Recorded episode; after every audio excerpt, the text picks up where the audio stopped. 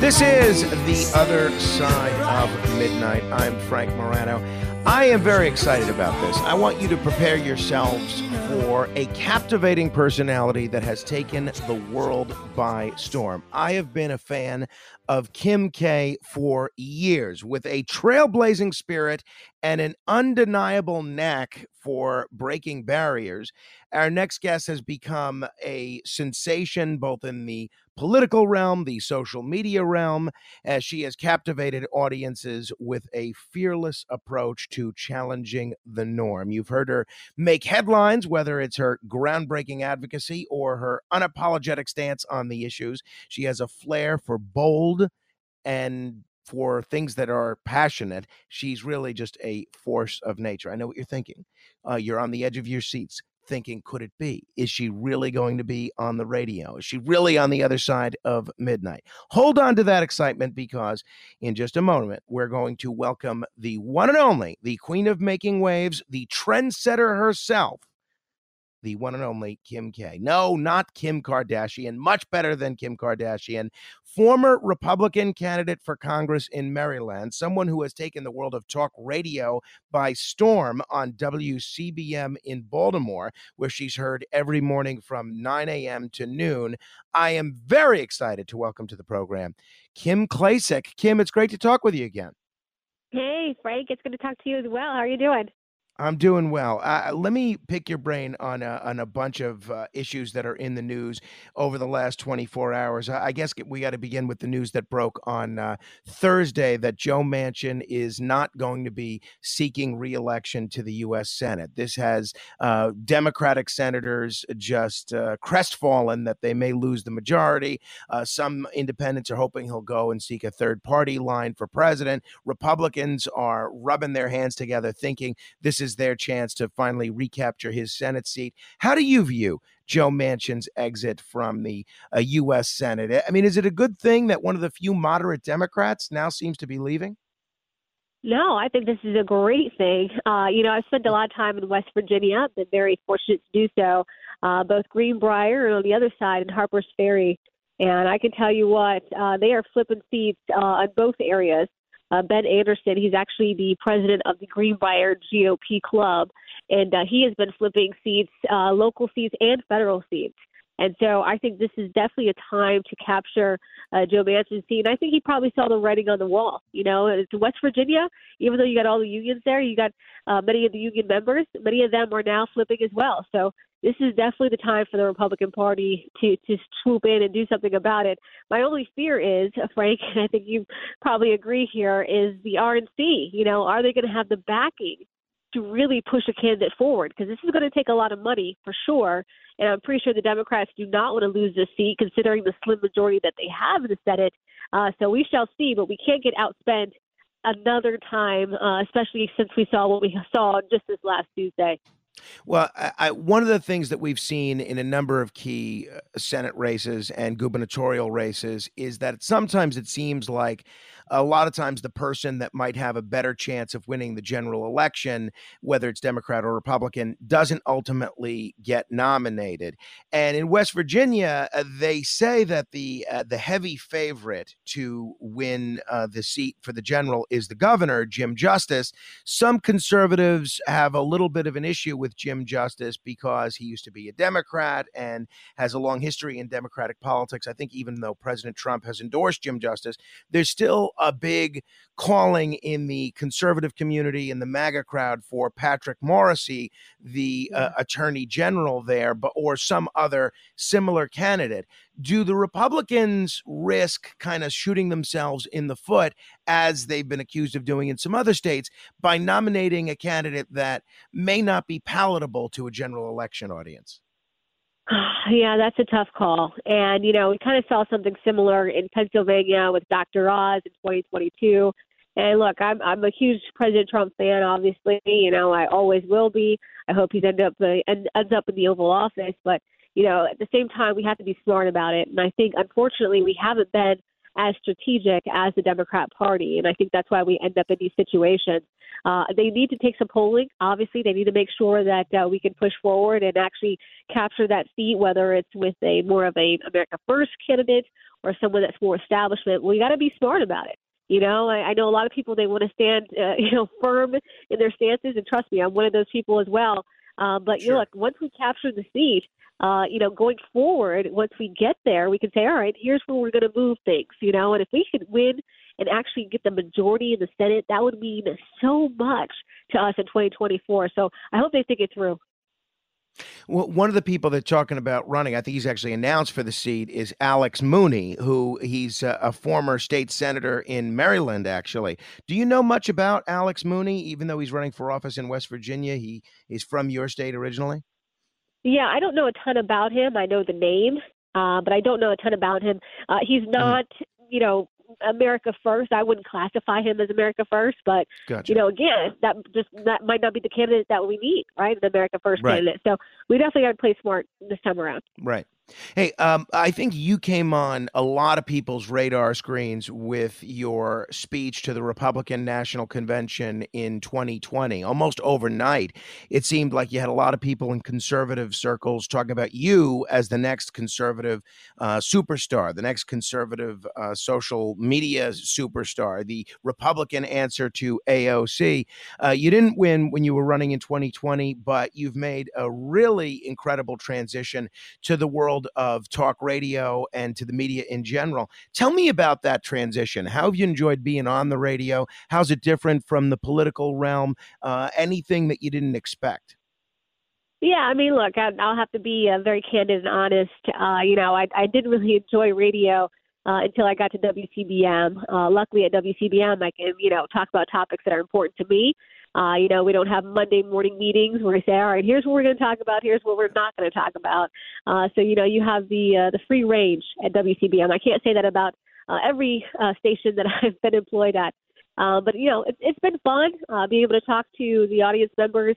Um, hopefully, we do run again. Um, I'm hoping in uh, about 2026 or 2028.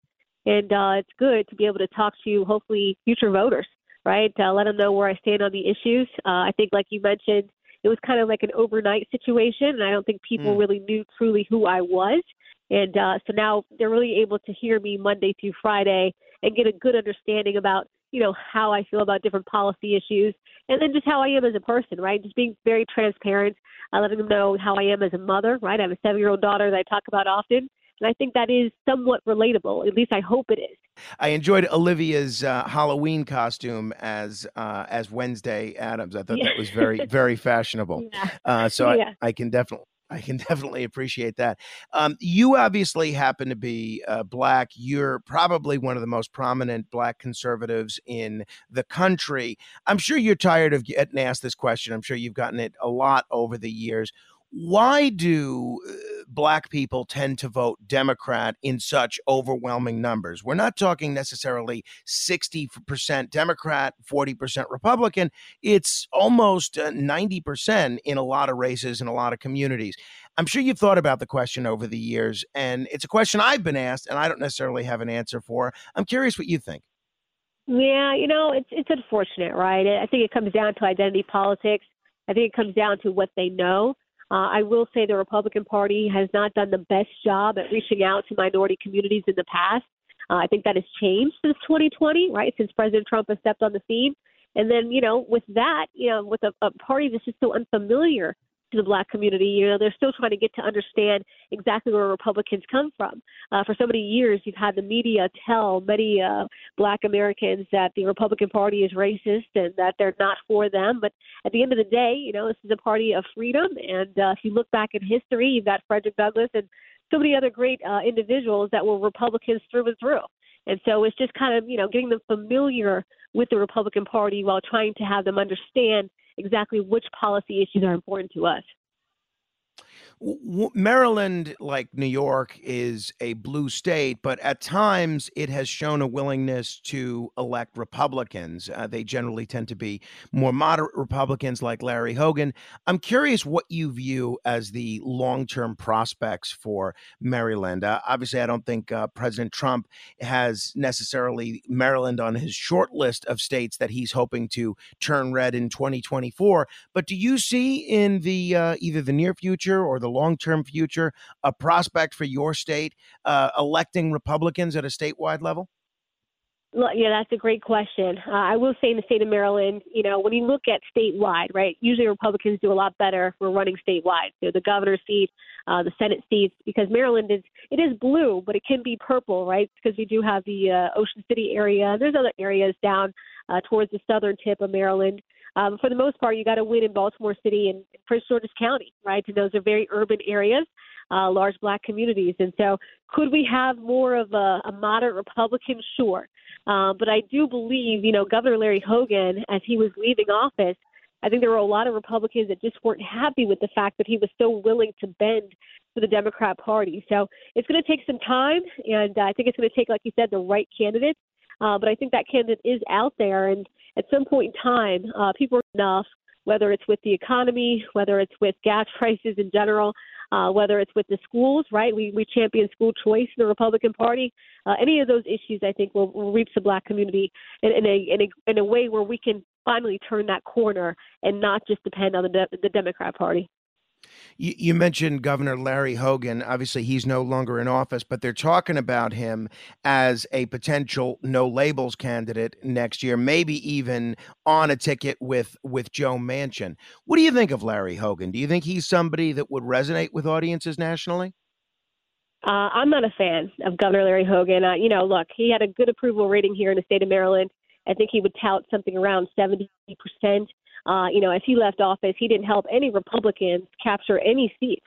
And I was thinking, you know, like, look, if you're you're a popular Republican in the blue state, but you didn't help not one Republican uh, get a seat, whether it was on the local level or the federal level, right? So uh, he didn't leave a good taste in my mouth, I guess is what I can say about him. But uh, you know, when it comes to uh, Joe Manchin, I, I think honestly I respect him a little more than I respect Governor Larry Hogan.